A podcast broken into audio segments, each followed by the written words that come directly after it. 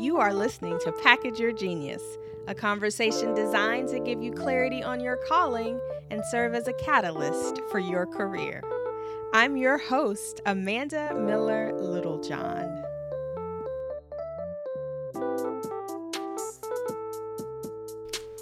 Hey there, welcome back to Package Your Genius. I'm excited to be with you again today. I'm excited to be preparing for my big trip to Italy for the summer in just a few hours. And as a matter of fact, by the time this podcast publishes, I will probably already have started my journey from the DC area to Rome, Italy. I'm so excited. It's crazy because this is the type of thing that typically just gets me going. And for whatever reason, the last few weeks have just been jam-packed and I haven't had a chance to think about all of the amazing things I want to do once I get there. So hopefully my phone will be working and I'll be able to post on social media and share that I made it there safely and I'm having fun or not having fun or whatever will be happening once I get over there. But today I wanted to talk to you about asking for support, but also preparing yourself for feedback. So I've shared before here and I'll share again that I grew up extremely independently. So latchkey kid, had tons of chores, was kind of raised to be pretty responsible at an early age. And I say that at an early age because it didn't seem like it was early, but I have kids who, when I was their age, I was just doing so much more in terms of like having responsibility, having chores, participating in my household and how the household ran smoothly. And my kids just don't seem to be able to get it together on that front. I don't know. Maybe it's the era, the generation. I don't know. But anyway, I think a piece of that growing up that way and having a lot of responsibilities early on, it makes you really self-sufficient, but it also makes you less likely to ask for help. And maybe it's just my personality. So let me not put that on being raised the way I was. I think it's just also something within me that likes a challenge. I like to figure things out. I'm very resourceful. I'm very hardworking. And that's just the perfect recipe to try to figure everything out on your own. And I think to some degree, I won't say I don't like asking for help because I think I know everything. It's just almost like I don't want to bother people, right? Like I don't want to burden people or bother them with my needs, with my questions, with, you know, whatever support I feel I need from them. It just sometimes feels like I'm burdening them. And I know that that's not always the case, especially for people who care about me and love me. But at the conference I went to recently, a conversation that sparked up from one of the attendees that was asking a question to the panel just really made me think about the idea of feedback. Asking for feedback is a form of asking for help. And it just made me think about how we sometimes don't allow ourselves to get the feedback that we need to take everything to the next level. How we view feedback as almost an attack. Like I think everyone is just poised to defend themselves whenever they get the slightest bit of criticism or the slightest bit of feedback, when in actuality, it's really hard to give people feedback. It can be really uncomfortable to tell people things about themselves that are not necessarily pleasant, but if you care about someone or you care about someone's growth, you're willing to do the work. And this morning, literally, I was lecturing one of my kids just about, you know, a set of chores that he hadn't done. So, you know, we have some daily things we're supposed to do, but we also have weekly things that we're supposed to do. And, you know, my kids are pretty good. They will do something for a few weeks and be consistent. And so you kind of stop watching because you assume, okay, they've got it. They're on the routine. They're on it. I don't have to think about this or put any more mental energy into oversight. They got it. And then you look away and you look back up 2 months later, and that weekly thing hasn't been done in a month, right? And so that was the conversation that I had this morning, and I was talking to my son about the end of the school year and moving to a new grade and moving to a new school and really having to step it up in terms of personal responsibility. You can't leave your folder at home and forget your homework. People aren't necessarily going to humor you or think it's cute that you're just all over the place and you lose things and you're not organized or you forgot something. They may not tolerate it. They may just give you bad grades. People may not want to be your friend because you're always bumping into stuff, or, you know, you always forget to bring them their cracker back that you told them that, you know, you could have. I don't know. I'm making up examples, but I was trying to impress upon him that I don't enjoy giving these lectures and reminders. My husband and I both, like, we're really low key, mild mannered for the most part.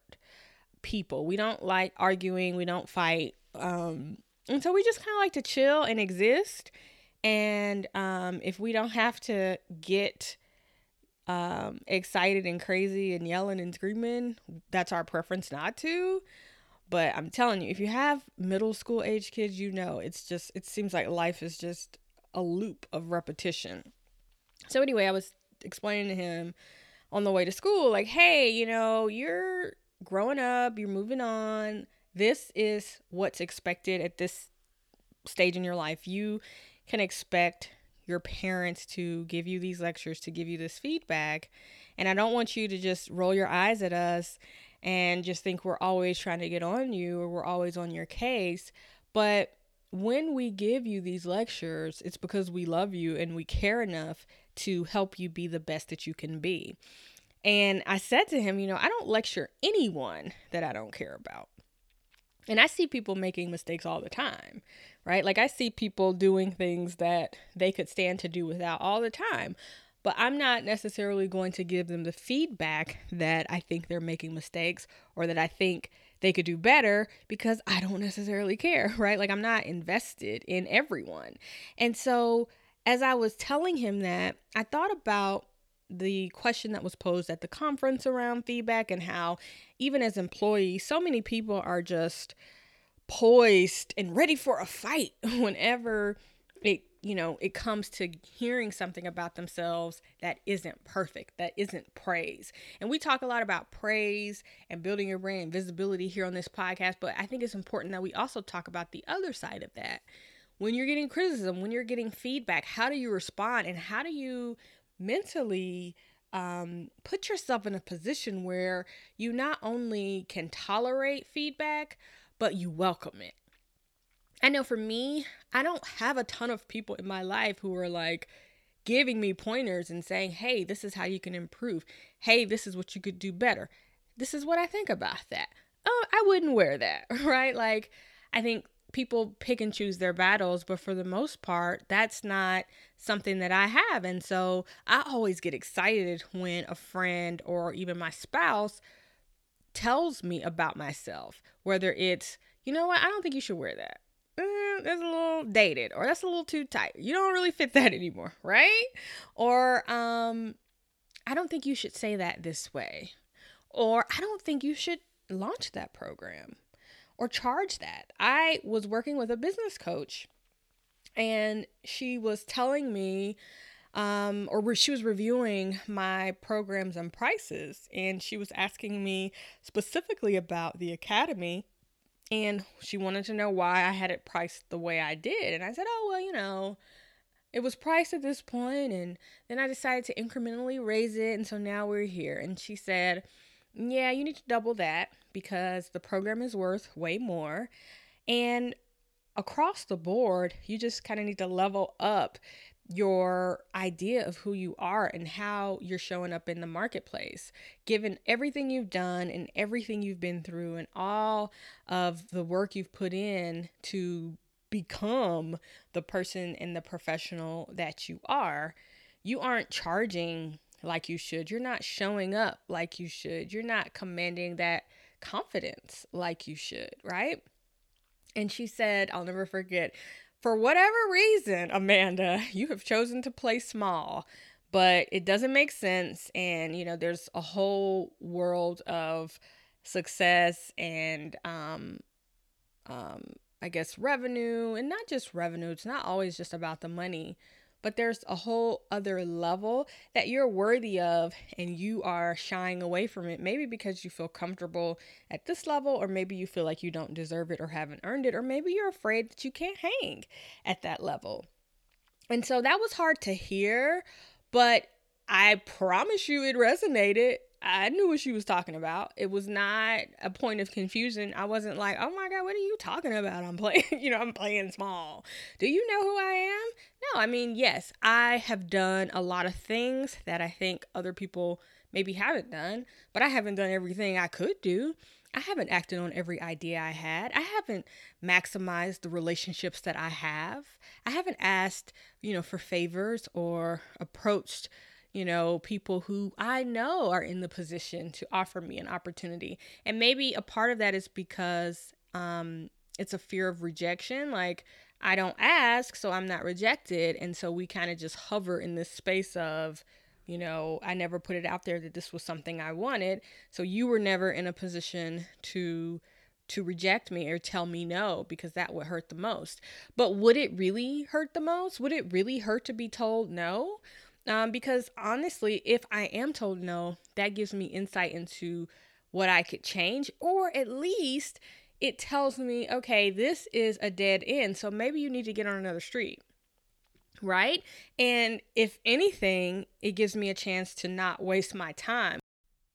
So whenever you think about feedback and how it shows up for you, who is offering it up to you, and you find yourself getting defensive, I want you to breathe and consider that this is the information that you've been needing all along to take yourself to the next level.